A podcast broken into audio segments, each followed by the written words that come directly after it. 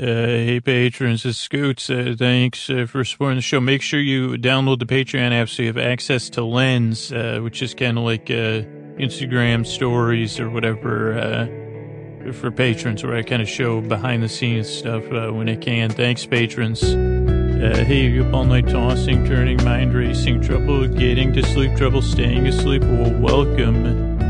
This is Sleep With Me, the podcast that puts you to sleep. We do it with a bedtime story. All you need to do is get in bed, turn out the lights, and press play. I'm going to do the rest. What I'm going to attempt to do is create a safe place where you could set aside whatever's keeping you awake, whether that's thoughts, feelings, physical sensations, emotions, travel, uh, partners, unresolved conversations, uh, whatever's keeping you awake, I'd like to take your mind off of that. And the way I'm going to do it is create, like I said, a safe place. Uh, and I'm going to earn the label safe place, or I'm going to try to. It's not like, uh, they just, like, uh, they, they got a label maker, though now I know what I'm going to talk about in this intro. Uh, it's not like I got a label maker, but then it just uh, stuck out there that said safe place. Uh, you know, it's much more it, it really is one of the things in my life that actually is nuanced. Uh, one, I know I'm here to I'm here to earn your trust, uh, but it's more than that. It's about smoothing, and it, it is really creating a safe place does involve a lot of smoothing and patting down, and uh, you know m- maintaining an area that is comfortable for both the orderlies, uh, those who like order.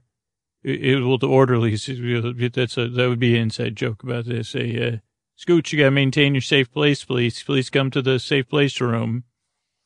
But that's like, uh, but you know, eh, for people that like order, people that don't like, like, like a little chaos, uh, uh, like uh, whatever, a safe place. Uh, it's just not about sticking a label on there. So I'm here to earn it. Uh, I'm here to try to create it, and cre- it also involves some, uh, you know, the hand motion, like when you make a snowball but you're working in something like clay, maybe like, not like Play-Doh. Well, here's a question unrelated to, um, because if I was going to make this safe place out of Play-Doh, it'd need to be sanded. I don't know if anybody ever sands Play-Doh, if that's possible. And you'd have to get it down to a fine grain, and then you'd have to rub it. Like I hear people, uh, they say that's rubbed. That's, you know, something rubbed wood or leather. And they say, oh boy, or metal. And I say, what are you rubbing that with? Because it, it, cheap, cheapers creepers, it looks good. Uh, like I think that's what you do after you sand it. You do some sort of rubbing. In buff, you know, parts of the safe place will be buffed. Uh, but I'm really here to buffet you and, uh, in a sense, and, and, and take your mind off whatever's keeping you awake. As I said, I'm going to send my voice across the deep, dark night. I'm going to use lulling, soothing, creaky, dulcet tones, pointless meanders uh, what else am I going to use? Tangents, uh, go, go off topic because I said, well, I'm going to talk about label makers. And then I started talking about, uh, rubbing wood or something. Uh, dun dun. No, but really, I think that's what they call it. They say, oh, that's uh, like, uh, hand rubbed. Uh, uh, like that's why it looks so good. It's got a patina. Ideally, if my safe place will have a patina of nice oils, like you say, well, that's even it's been rubbed so good it has natural oils in it. Uh, you see, yeah, that's just to make it feel so good. We have all the woods here too, not just cedar. We do have cedar and the other ones, all either sustainable or accidentally reclaimed. You know, we're not reclaiming stuff, uh, where the, you know, we're not like the big money reclaimers. And, you know, only woods that have drifted in, like, uh, to my, drifted to me that, that's only reclaiming we're going to do. And uh, where was I? Oh, I was in the middle of podcast intro. I got to reclaim this podcast intro if you don't mind uh, before it turns to reclaimed water. Uh, so I'm going to try to keep, take your mind off whatever's keeping you awake. If you're new here, go, thanks for coming by. Appreciate it. Uh, structurally, what to expect. Uh, first uh, three or four minutes of the show are business. Uh, that's how we keep a sleep podcast free and ideally all our archives free. So people that take action at the beginning of the show, what we say, or they just go to sleepwithmepodcast.com slash sponsors. Uh, but that's how we keep the show free. That's four minutes. Thanks for sticking through that. Then we have an intro, which I've uh, begun. And that's uh, like kind of like a show within a show. It sets the mood. It's different every time. The goal is the same every time. I just never achieved the goal, which is just uh, simply and briefly explain the podcast, uh, in, but, but by demonstrating the method. So instead of it being simple or brief, it's meandering, a bit nonsensical. And ideally you say, well, it was like an experience I have, uh, like, like, like four or five minutes after I laughed. Not the same as laughing, but you know how you feel like four or five minutes later? Like, it's kind of like that. Like, oh, I've laughed recently. Like, that's the podcast is for me.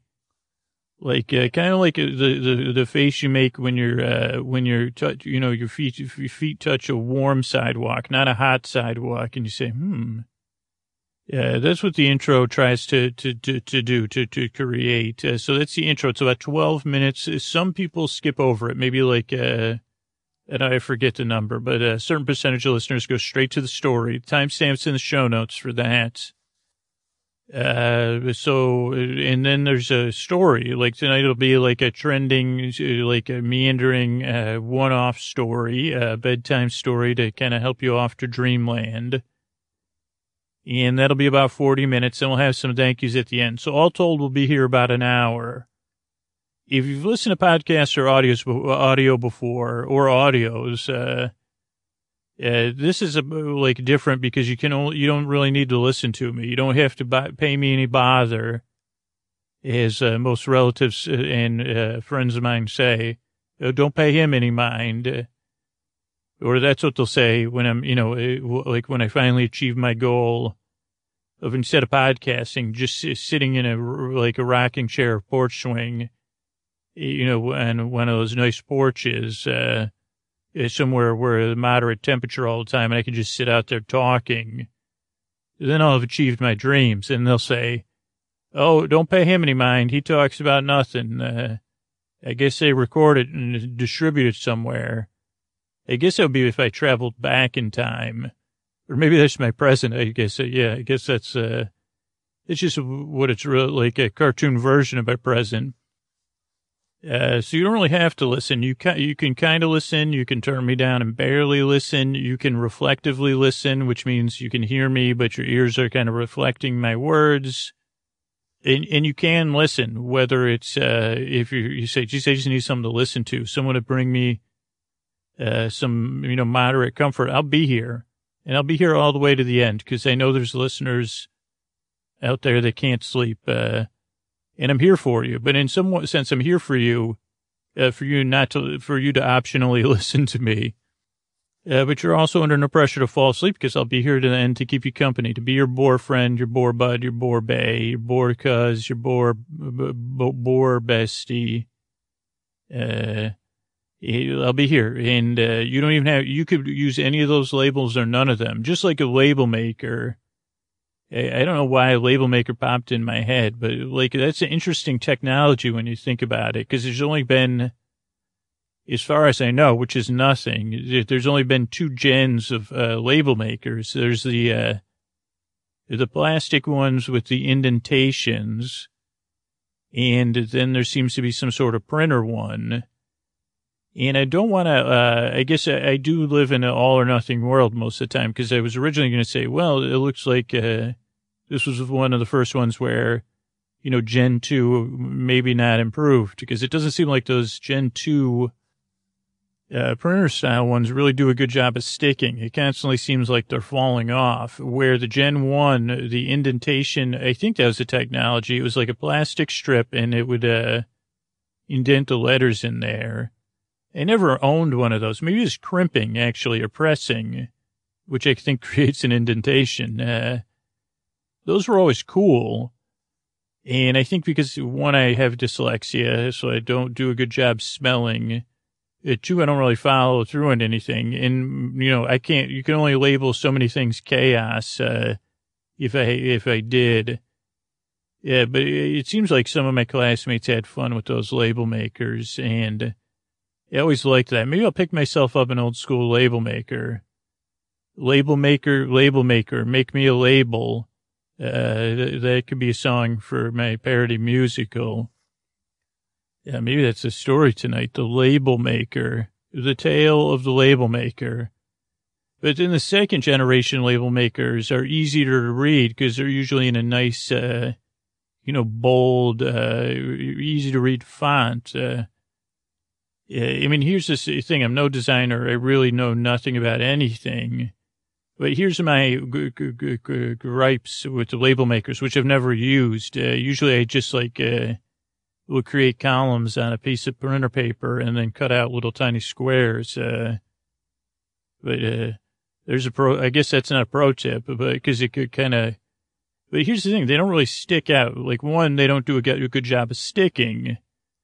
And maybe that's just something we've been taught to kind of, or maybe it's just me. I say, well, if there's a label, I'm not going to pay attention to it. Uh, and so my mind kind of blanks it out. And they said, well, why'd you do that? I said, you, mean pull that lever? Because I wanted to see what it would do. Well, the, the label says do not pull. They say, oh, gee, I didn't even see, I didn't notice. I guess I didn't pay attention to that. Uh, oh, that said my roommate's dinner. Hmm.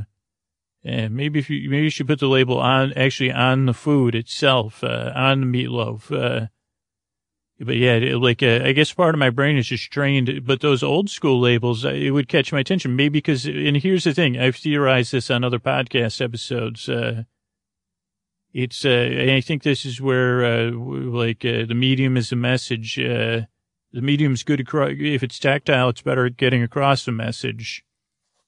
Uh, because of those, the way those old school labels were, they were like the plastic was a little distressed and it was, uh, you could run your fingers on it and it had some depth and it caught the eye.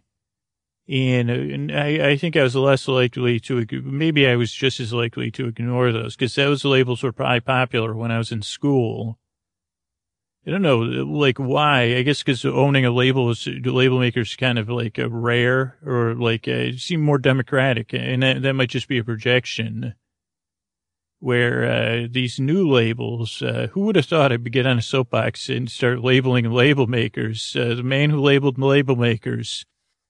Here I am talking about I'm labeling label makers, really, because I think the new ones are very institutional and I would say author- authoritative. With their boldness. And I guess that's the part of me that has a problem with authority. I just ignore those labels. Uh, where the other ones, I say, well, you're a little bit more, uh, like me, distressed and, uh, yeah, you know, crimped. Uh, I never crimped my hair, but I, I wish I had ever had it long enough to try.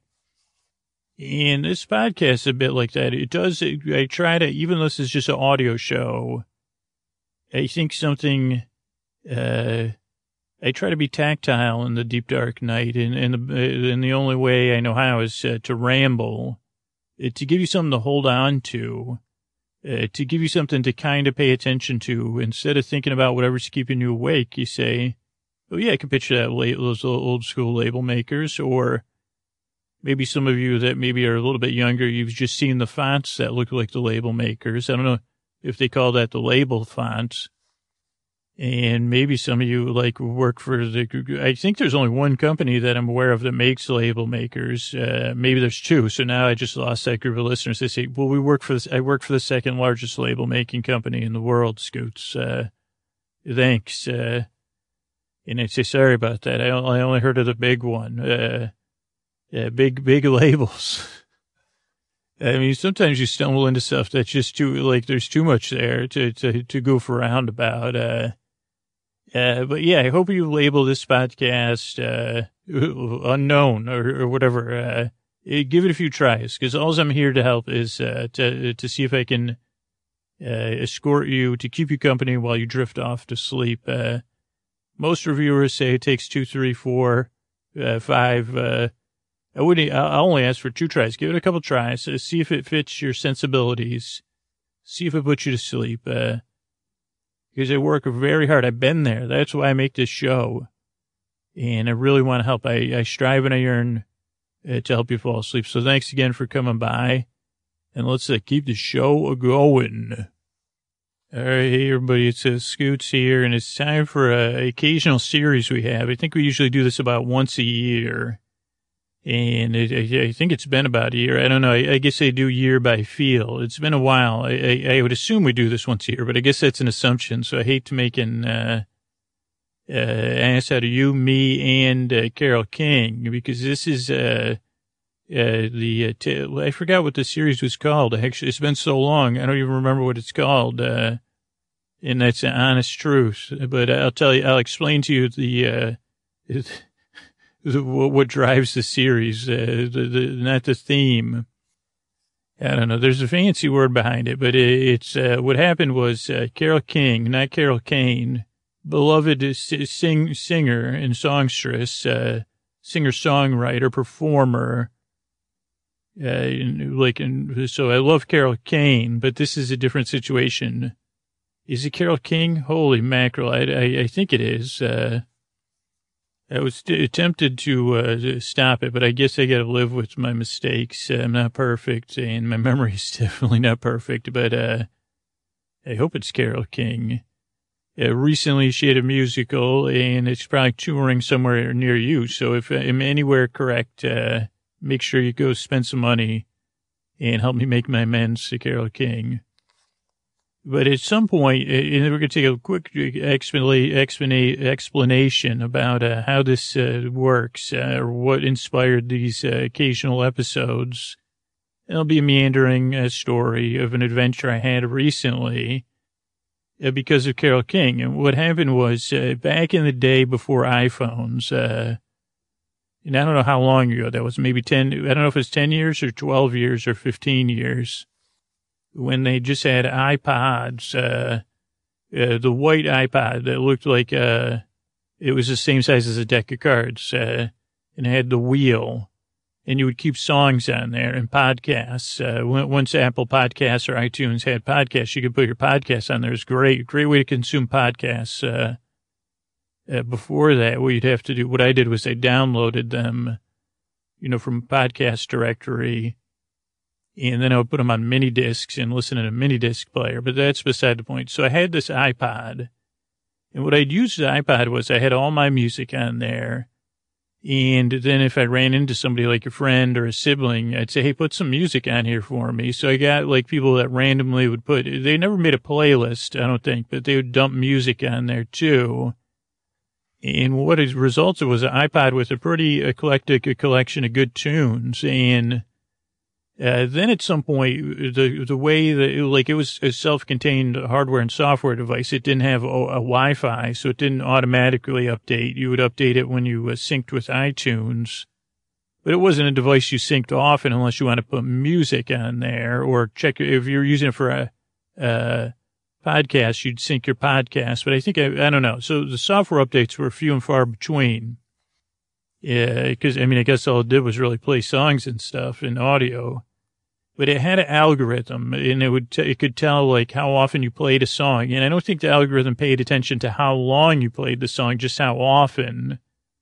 In somewhere in the internal uh, uh, machinery or software of this device, these old iPods, according to me, this isn't based on fact, it's just my assumptions. Uh, the, the iPod would like say, oh, you like uh, this type of music. And I do love Carole King. Yeah, but at some point the iPod uh, began to, to, to like, cause I like to shuffle it cause I didn't know what was on there. And I didn't always listen to all the same music as my friends did. So it's cool to shuffle songs and say, holy cow, uh, like that's literally how I discovered, uh, the, like uh, the mountain goats. Uh, that would be one example. Uh, or the Avett brothers or Avett brothers. And I mean, this was back, uh, when they were, you know, not, uh, the biggest thing since, uh, like wheat bread or whatever. Um, whatever you do, or, uh, you know, other groups that, who's like, uh, with uh, like louder groups whose names I can't say in the podcast. Uh, but so I would, uh, I was big into shuffling. If I listen to music, random, I, I love random stuff. Uh, but at some point I became convinced that Carol King now, at the time, I didn't know this, that she was like, uh, she was a flourishing, functioning human. I thought maybe she had moved into the ether zone and found my, her way into my pod, my, uh, what do you call it, iPod. Uh, but what really happened is, is her influence is so strong in her, like her sympathetic vibrations probably, that this iPod, the software was so moved by her music that it constantly, I don't know, somehow, uh, her essence got into this podcast. Like she, they, like, uh, they say ghost in the machine. And this was a case of that. So every time you shuffled a song, about every fifth song would be a Carol King song. And I became, at some point I said, okay, let's just go with this. And then, you know, this is the kind of thing they talk about when you're trying to get better or, you know, be more, you say, the more accepting you are and the more you say yes, uh, uh, like a lot of times the tension resolves itself. And as soon as I started saying yes, Carol King, play, play me, play me a song, uh, then less Carol King songs came up, but she, I started to believe she was running the shuffle. And then I started to use that as my decision tree for all my major life decisions.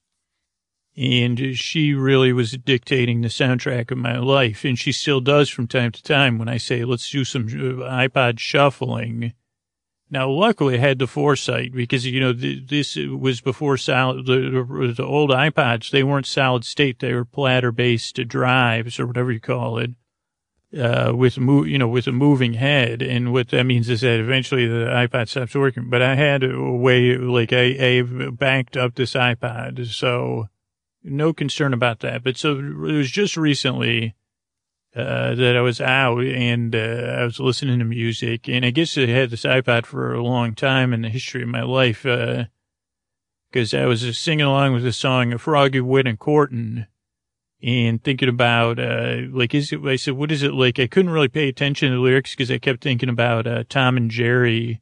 And the song was uh, featured prominently in more than one episode of Tom and Jerry. And before there was itchy and scratchy, you might say, scoot your voice is itchy and scratchy. Say, well, it's here to calm you. Uh, it's like, uh, it's like a sympathetic, it's like, a, yeah, I got it all locked in my voice so you can chill out. Uh, but before that, there was Tom and Jerry. They were a cat and a, a mouse that lived together. Uh, sometime, whatever, whatever, they lived together. At one point, the song Frog, instead of thinking about the lyrics to Frog, you went a courting I was thinking about the song and I was strolling down the street as I tend to do when I'm listening to like letting Carol King, you know, I said, let me get, let me get walking, Carol. You do the talking uh, via shuffle. Uh, you know, I put my life in the hands of fate. Uh, in this case, uh, the, the, the oral essence of Carol King. I think I summarized that enough in the last eight minutes, uh, but that's part of me making a sleep podcast. But so singing I was singing Froggy Went a-Courtin', and I, didn't really know the lyrics. And I guess some of those older uh, children's songs, I'm always like, when the heck are they talking about? Uh, so I paused, uh, ostensibly to, to rewind uh, or whatever, shuffle back, whatever the heck you do.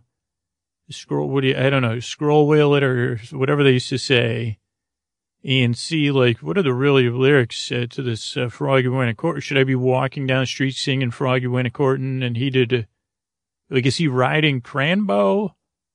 Uh, and, I honestly didn't know. Like, uh, so I said, okay, let me make sure before I. Uh, and when I did that, uh, like, there was a, I stopped at this parking lot, not too far from where I live. Uh, uh that's behind like a bunch of, uh, like, uh, there's a couple dim sum places and a couple other businesses. It's the back side of that. And I stopped there. I saw some motion out of the corner of my eye. And I still kept letting Froggy win a court and play because, uh, I was more interested. Was what is that I saw?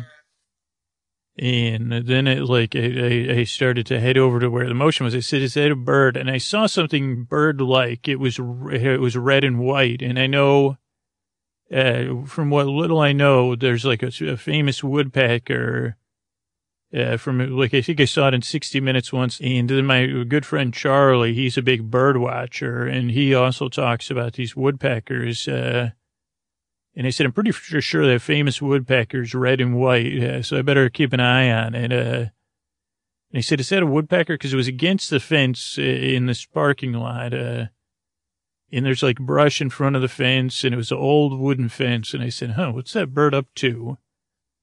And I started to approach it and I said, uh, huh, that's, uh, it was moving like a bird and it was doing something on the fence. I thought it was uh, woodpecking. I mean, more, fe- this would have been a fence pecker. I, I, mean, if I had to nickname it, which I did, I said, what are you, uh, fence pecker?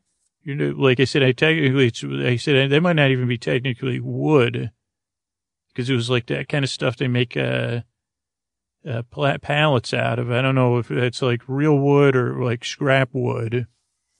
And right then, uh, the Beastie Boys song kicked in Brass Monkey. And I said, you, you like, uh, I thought about like when I was, didn't know what Brass Monkey was, which is a drink. And then I did. And I was like, thinking people are probably thinking I'm back in this corner of this, uh, parking lot sneaking a brass. I said, I wonder if you can even buy brass monkeys anymore. Uh, but then I, like, I, I, guess I was talking out loud and the thing looked at me and it was not a bird. It was bird shaped. It was red and white. Uh, and you're not going to believe this, but it was a label maker and it looked like it was a label maker imitating either a, a woodpecker or one of those uh, uh birds that dips its uh, nose in the water, one of those perpetual motion machines, uh, that you need a battery for. Or maybe nowadays you just use solar energy you know what I'm talking about? It's got like some sort of water bulb in the bottom of it. My neighbors, uh, my, where the house I was born in, they had a bunch of them in their house. Uh, and my parents used to send me over that house all the time. It was, uh, uh, I can't remember the, uh, their last name, but it was, uh, it was just three adults and one young man who was much older than me and I would go over to their house sometimes because uh, they lived right next door to where I was born. And, you know, my parents could only handle me so many hours of the day. So they say, go play with our older neighbors. Uh, uh, they seem to be uh, more tolerant of you. And so I'd go stare at their perpetual motion machines because back then, you know, we didn't have on demand stuff. Uh, it was the closest thing to screen time I could get and it probably talked to those birds. But so this thing looked like a, it had that motion down, kind of. It was a little, but it was a, it was plastic. It was a, a label maker because I saw the the circular an old school one at that. Because uh, I saw the circular wheel uh, that I thought was like the crest or the crown of the bird. And, you know, like it had like three or four parts of plastic. Some were red and some were white. And then I noticed that it was uh, trying to peel a label. I thought it, at first I thought I was applying a label. I mean, I was stunned and I was also, you know, singing along with Brass Monkey. Uh, and I mean, every once in a while I couldn't help but dance a little. So I said, and I said, what are you doing? Uh, uh like, and I mean, luckily I live in a state of mind that seeing a, uh, a living, moving, well, assume, presumably living, but uh, a motion based uh, label maker, that doesn't surprise me. And I said, like, uh, I said, what are you sticking? I said, what are you, some sort of automated label maker? And label maker was a little testy. I said, what the friggin' heck do you think I'm doing? I'm t- peeling this label off. Uh, and I said, really? I said, uh, you're taking a, like you're a label maker, you're removing a label. And it said, yeah, a sailor went to sea. What do you think? And I said, a sailor went, I said, I guess you're, uh, I said, what era are you from? Never heard that phrase before. I don't know. I said, are you trying to put a label on or put, take a label off? Uh, it said, get, uh, trying to get this label off. And I said, well, it's too bad you don't have opposable thumbs. Uh, and I said, here, let me help. Uh, and at first it was kind of like muttering to itself. And I said, no, no worries. I said, I'm actually pretty good at it. I have it, you know, said it's just an advantage I have as a human, but I can't make labels. Uh, even with the label maker, I, uh, I've failed at making labels, uh, printed labels, but I've never made them. And they said, did you make this label? And I said, no, I'm here to reclaim this label. And I said, well, that caught my curiosity. And I, I was like, uh, claim, reclaim the la- your label maker reclaiming labels. Uh, And it said exactly. I said, for what, uh, to what end? It said, none of your beeswax. Uh, And they said, you don't know a butterfly named Bernie the Butterfly, do you?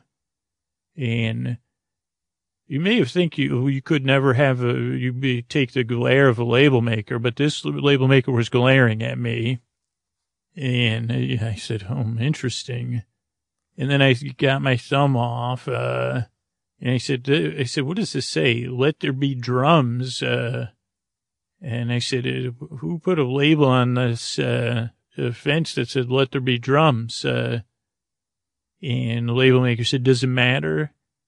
And I said, it matters to me because I'm, I said, I'm just, and I got the label off, uh, and I, I, went to hand it to the label maker. That was presumptuous. Uh, and, you know, I kind of, you know, I can be antagonistic suicide. You didn't really think this out, did you? And the label maker continued to stare. And I said, okay, I'll, I'll just keep it in my pocket. Uh, and I said, why don't you hop on my shoulder like a parrot? Uh, this, this could be interesting. And I said, I was just trying to figure out if, it, if that label was, uh, wanted someone to play drums on the fence. Uh, how long has it been there? And label maker, it, it, it, you know, it has that squeeze thing. So it kind of squeezed, shrugged its shoulders. It shrugged, shrugged its squeezer. And I said, okay. I said, uh, and I said, I don't know. I said, maybe a fan of the incredible bongo band has been by here, uh, putting up labels and maybe someone was playing. Bon- I said, you can't play bongos on the fence, can you? and the label. And I said, okay, so you're on a mission to reclaim labels. And I said, are you going to communicate? You, I said, that would be incredibly inefficient for you to communicate by printing out labels to answer me. Said, unless Jan Švankmajer was around or so. He said, is that who makes those movies? Uh, and looked at me. I said, it's a good thing you can talk. Uh, I said, well, here's the thing. As strange as this may sound, uh, in this circumstance, I said, I have to believe that Carole King, uh, the beloved songstress, uh, wanted me to encounter you and help you. So uh, even though you're sitting on my shoulder like a sidekick, I'm really your sidekick. I'm here to help. Uh, where do we go next? And label maker kind of mumbled a thanks. Uh, and I said, don't worry. And I said, well, where are we headed? Uh, we're, I said, we're on a mission to reclaim labels. Uh, is that correct? Uh, the label maker said, yeah. And I said, I, I don't really know. I, have been looking for labels. This is the first one I've spotted in, in a while. And he said, so you're just move. I said, you're really determined. Uh, you're just walking around the neighborhood. He said, not walking, hopping sometimes rolling. And also I got to make sure no humans spot me. And I said, well, it's good because at a distance you look like a woodpecker. Uh, but I said, you don't know where you're going, huh? And he said, no. And I said, you know who does is, uh, I said, is it, well, I said, one, is this a quest, uh, for good or not good? And the label maker said, good for me. And I said, so is this a, you know, some sort of profit related quest? Uh, and the label maker, and they said, well, as long as you're not going to use these, you're not going to nefariously use reused labels, uh, uh, reuse used labels. Uh, and I said, no, no, I'm going to sell them. Uh, like I said, okay. Like I said, great. Uh, I said, Carole King probably want, I said, are you sure this won't help, uh, some other greater mission? And I don't know. I felt like the look the label maker gave me at that point, like maybe I was reading into it because there's only so many. It could spin its wheels. So you say, well, how many faces can a label maker make? And I said, well, how many characters are in the like a label maker? Uh, I don't know how many words are in the English letters are in the English language. Twenty seven. And then you get the pound sign, also known as a hash. I said a lot. Uh, so I said, picture that, uh, and the label maker could express itself. Uh, so it made an expression, then it made it sound like, uh, uh, but I said, okay, and I hit my shuffle on my iPod, and it said, what did it say? And I started uh, doing a little slow dance because uh, I was feeling like moon, moonlight serenade, uh, like uh, if I was at a Glenn Miller uh, concert. And label maker said, Steve Miller? And I said, no, no, no, don't date yourself, label maker. And label, label maker, you know, made a couple jokes at my expense about dating myself. Uh, and I said, I said, you, you I said, you're, you're, you're quick on the uptake. Uh, but I said, Moonlight Serenade. Uh, he said either Carol King wants me to dance on the sidewalks, is it, or like where I usually like to dance the aisles of a supermarket. Uh, and it just happened that not far from where we were was like one of the last old school, like independent grocers. Uh, I mean, it was a new independent grocer, like, uh, but locally owned, like somewhere between like when it goes from a corner store uh, to a grocery grocery store, but independent. And I said, okay, let's get in there and let's dance in the aisles. Uh, and I don't, I said, I don't know if this is an IGA affiliated uh, grocer, grocer. And I tried making gross, the grosser than a grocer jokes. Uh, and I said, if you're from the, like that era, like uh, Steve Miller's second, you know, when the second boom of popularity was in the 80s, uh, they said that's when those truly gross jokes were around too.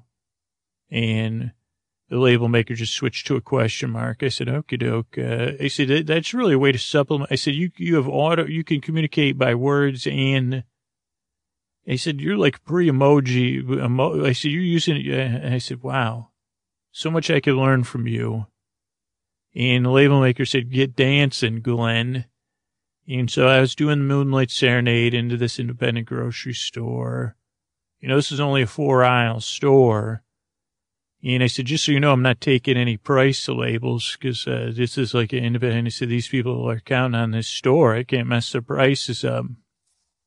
And the label maker just was on long for it. So there I was dancing and trying to decide what I was going to buy to be polite. And, but like I said, well, she said, like, uh, usually anything I'd be to buy, to, uh, buy to be polite would be towards the front of the store, like, uh, in their hostess section, in their soda section, or, you know, in their candy section. And there's not much else at a grocery store.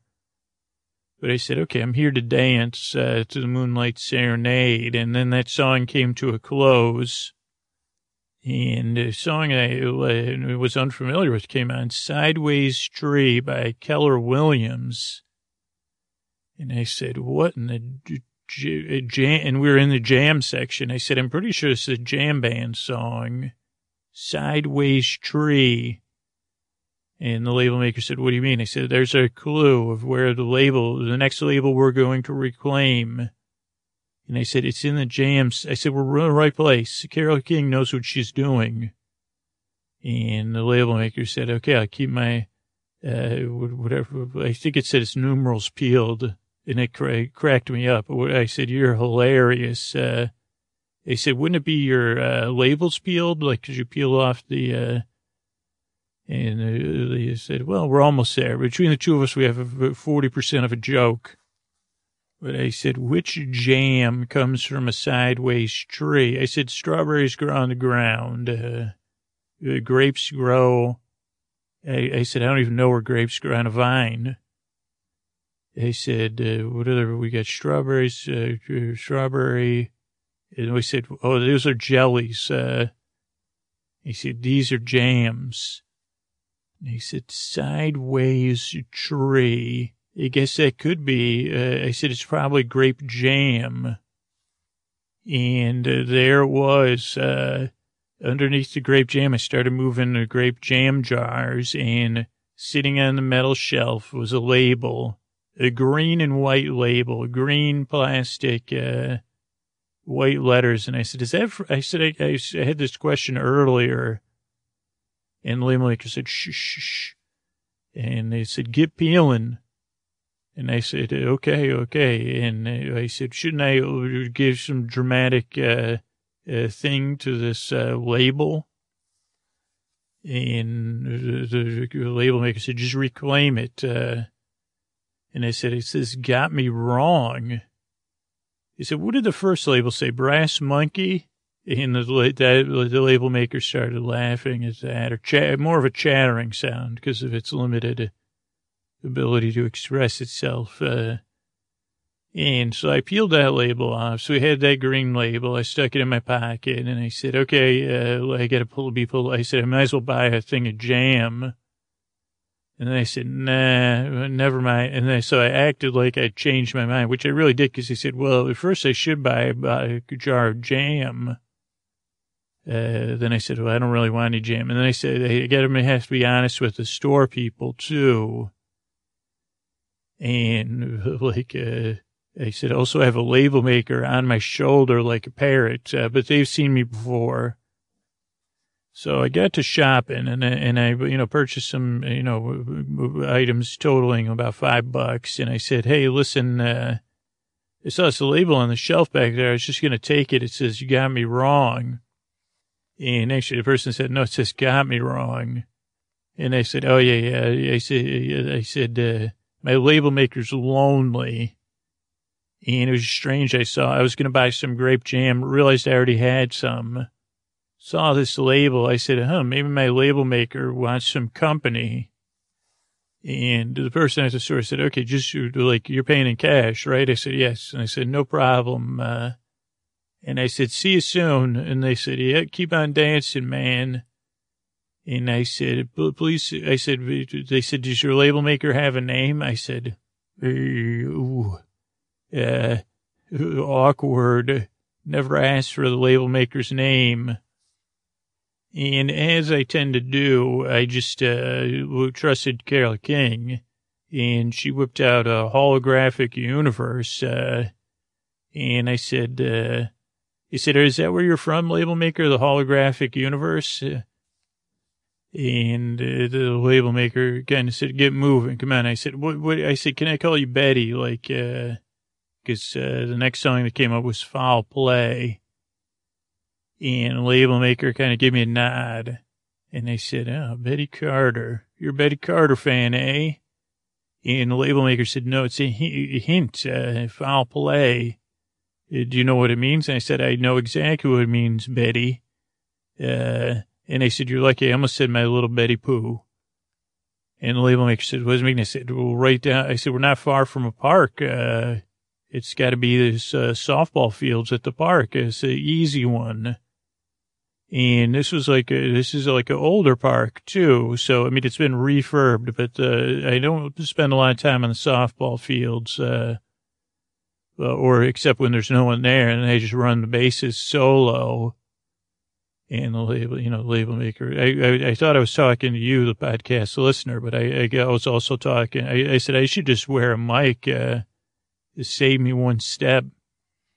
But uh, the uh, whatever Leo Maker said something like typical. So we headed over there because this uh, this uh, softball I don't know how old long it's been there, but it has some little stands. And it's got fences that are the green paint chipping away, and then you know it gets uh, like a little bit sanded down and painted again.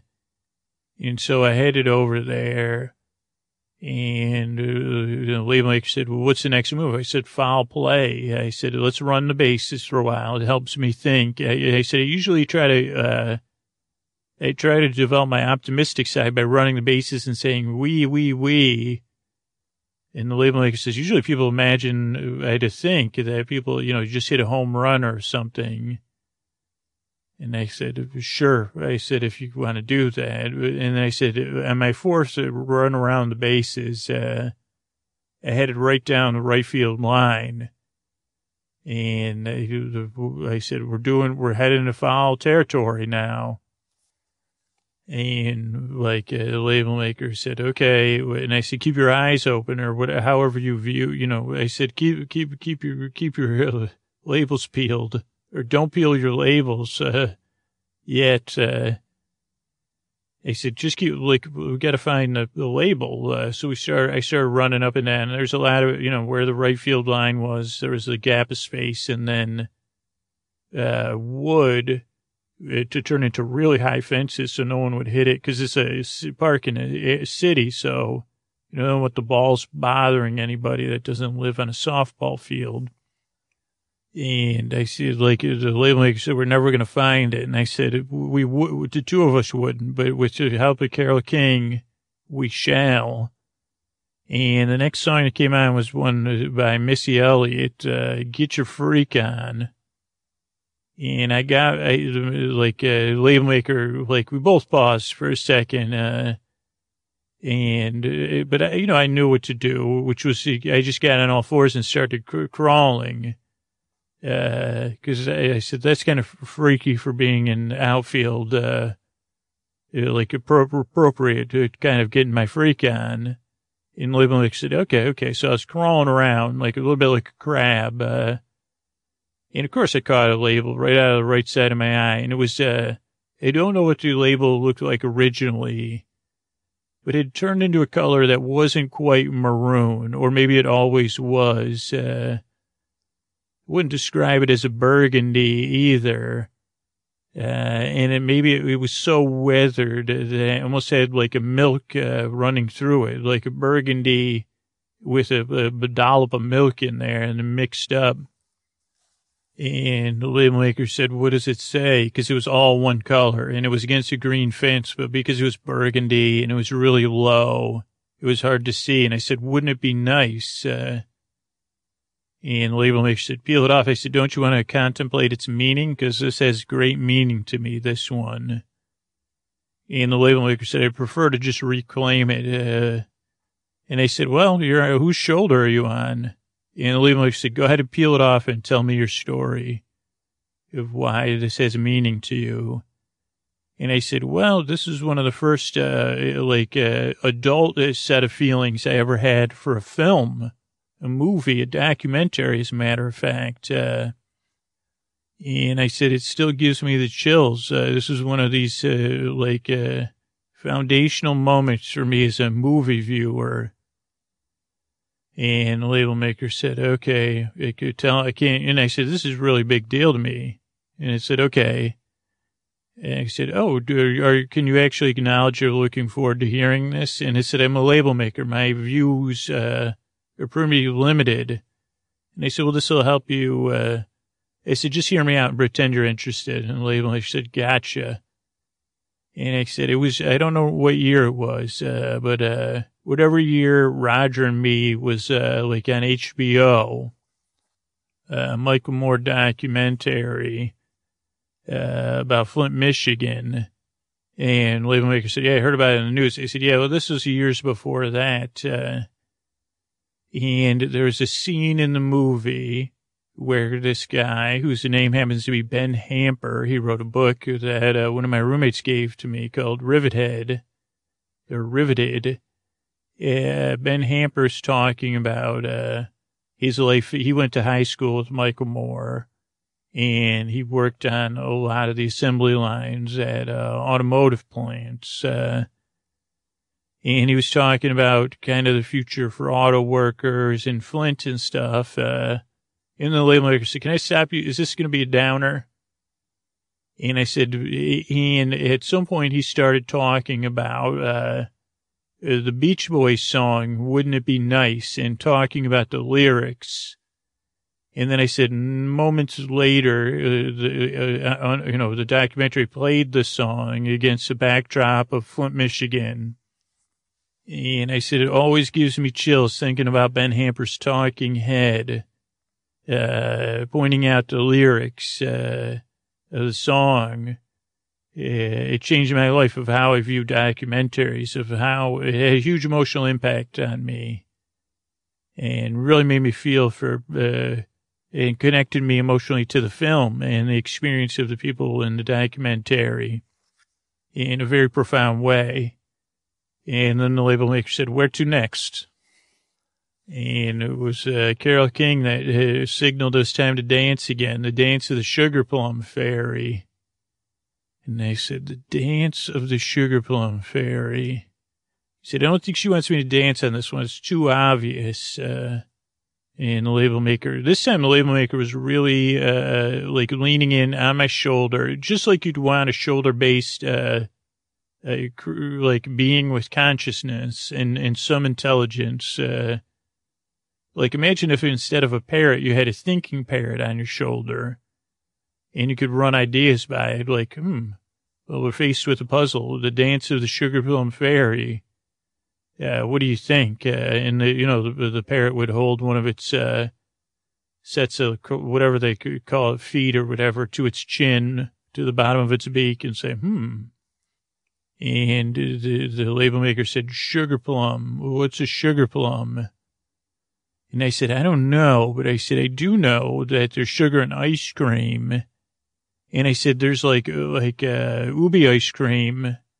And I said, there's other ones like that. I said, isn't one of those like a root or, uh, and the, the, they think the label like, so the plum's and not a root. And I said, it is a stone's stone fruit, and this place is just a stone's throw away.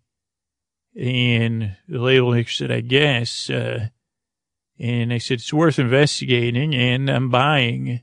Uh, so we headed over there and like, uh, this was a local establishment, like another, uh, like a small business. Uh, they said we could be like an infomercial or something for local businesses, uh, if we were going to name them and get paid, but we're not. And they said, this place just moved and reopened. It's actually called Cookie Bar. Uh, so I did name it because I like it. And, uh, we went in there and, uh, he said, are you going to get the Ube ice cream? And I said, no. He said, not that I don't enjoy it, but I said, there's other flavors I enjoy here. Cinnamon Toast Crunch. Uh, they said they also have Fruity Pebbles. Uh, but that one is, uh, like, it's only good to taste. I, I said, like, cause I like a sugar cone. They said maybe in a cake cone in Label Maker, of course, I'd never had ice cream. I said, what do you subsist on? Like the, the spiritual energy of uh, Carole King, probably. And he said, I just for my mission of reclaiming labels. And so I ordered ice cream and then I had to look around uh, the shop. Uh, and I said, and I noticed that their coolers were old school coolers. And I said, man, you got some old school coolers here, huh? and the person working like uh was staring at the fact I had a label, like they were trying to figure out what my deal was because uh, they were like 16 years old. And I said, "You've never seen a, a person with a label maker on their shoulder, huh?" And uh, the person actually had me. It was like they deadpanned me. They said, "Actually, there's somebody in here 10 minutes ago." And I, I thought to myself, "What a fool I am! I'm the person chasing around." the original person on a mission with a label maker, my first reaction wasn't like, "Oh, that's funny." It was like, uh, uh, I, I, I'm I'm the second place person on a label maker uh, treasure hunt. Uh, but then the label maker like kind of made a like a click click noise, and the kid thought that it was like animatronic. Uh, so he said, "Oh, sorry, that's cool." And I started looking over this old school cooler that probably was in like an old school uh, grocery store at some point. And uh, that's when I saw it. Uh, it was like a, uh, it was a label down at the right hand corner. Uh, this one was bright red, and it said uh, Ken's Polka thing. And I said, okay. I said, what's a label? I said, interesting. Might have been an old 97 fan or could have been something else, but I peeled it off, uh, put it in my pocket, double checked ahead. I said, and I said, how many labels did we have originally? And label, I said, one, two. And I said, okay, I got, I think I got everything. And label, and then we had our ice cream. I offered it to label maker, but of course the label maker, I said, just taste it. And I said, I'm, I'm sorry, you're starting to grow on me. And label maker said, okay, let's keep going. And I said, okay. I said, hopefully this is the last label because I'm really running out of uh, steam here. I'm going to be in, like I said, after I have ice cream, I usually have like a sugar crash and I get pouty. And I said, Carole King, what's next? And she said, I said, well, I said, holy Melissa Etheridge, because she said, meet me in the back. And I said, okay, that's one to puzzle over because this is probably, we already left the ice cream place. So it doesn't mean the back of the ice cream place. Uh, meet me in the back. And we started walking. I said, back of what? Uh, Carole King. And I said, what do you think, uh, Wendy or whatever? I said, I forgot what I was nicknaming you, but, uh, uh, my, my, my astute label maker. And label maker said, don't label me. And they said, it's good because I never sought to ask your name anyway. So until, you know, the, the person at the grocery store asked, what you, what, what do you go by? And I said, meet me in the back. And I said, okay, let's just keep walking and thinking. And I said, I, I've been wondering to myself the whole time why we're uh, looking for stuff. Uh, like uh, wh- wh- why a label maker would be reclaiming labels uh, and a mission endorsed by Carole King. And, you know, I thought, uh, you know, by your rough attitude that uh, you maybe you were, uh, you know, reselling these labels uh, to, uh, you know, to tech, rich tech people for thousands of dollars, like reclaimed labels for, you know, reclaimed label maker art or something. But now I realize the truth. And the label maker said, not yet. And I said, uh, okay. And I, I, I, I go, I, I think I know where we're headed. And the label maker said, where? And I said, there's a record store and next to a uh, taqueria. And the taqueria has a back, uh, but there's a hole in the fence that goes to the back of the record store. And I said, I can't think of any place that would have more, uh, likely, you know, so I said, let's just go uh, into the patio behind the taqueria. And then we climbed through the fence, uh, into the back of the record store. And because it was pretty inaccessible, like, uh, the grass was high, the door was metal and uh, kind of, it wasn't like uh, this back area got much use. There was like some milk crates back there. And, uh, like we started looking around, but I said, let's, like, I said, maybe we're supposed to meet each other in the back, uh, label maker. And I said, I think like, uh, like if I'm thinking with Carole King, cause there's also a mix of podcasts on this, uh, iPod, uh, that there was an Elvis Mitchell interview with Courtney Hunt, uh, and, and, you know, on the treatment. So I think we should talk too, like, you know, person to person. Like, uh, Elvis Mitchell really gets interested and I like how excited he gets, uh, and I think he just sounds cool. So I don't think I could ask you. I said, you can't make labels anymore, huh? And the label maker says, alas, I cannot. I made my last label years ago. And I said, what happened? And I said, it stopped, they stopped making my, like, uh, my, like, and I said, the raw material for your labels. And then the label maker said, yeah, get more or less, uh, I mean, the actual, and I said, wow. And I said, no wonder. I said, so you're going to reclaim these labels and just run it through like you, I said, you, I said, cause there's no retirement home for label makers. And I said, this is mind boggling. Like, uh, I said, you're still fully functional. And I said, and you can still communicate. And I said, we could repurpose you. And the label maker said, you could, but, uh, who'd be willing to do that? And I said, well, I, I, said, I can't imagine Carole King brought us together for that because I'm not good at, uh, I said, I'm good at, I could take you apart, but I wouldn't be able to put you back together or figure out alternative means for you to print labels. Uh, but I got to think we're here for a reason. And, and then I hit, you know, I hit shuffle because I, I didn't have, you know, I don't have all the answers. Uh, and I said that to the label maker and up on, uh, onto my earbuds or into my earbuds came, uh, only he has the power to move me. And I said, well, I, I, have the power to, I said, and I said, I just knocked on the door. I, I said, well, let me just react to what Carole King's uh, doing.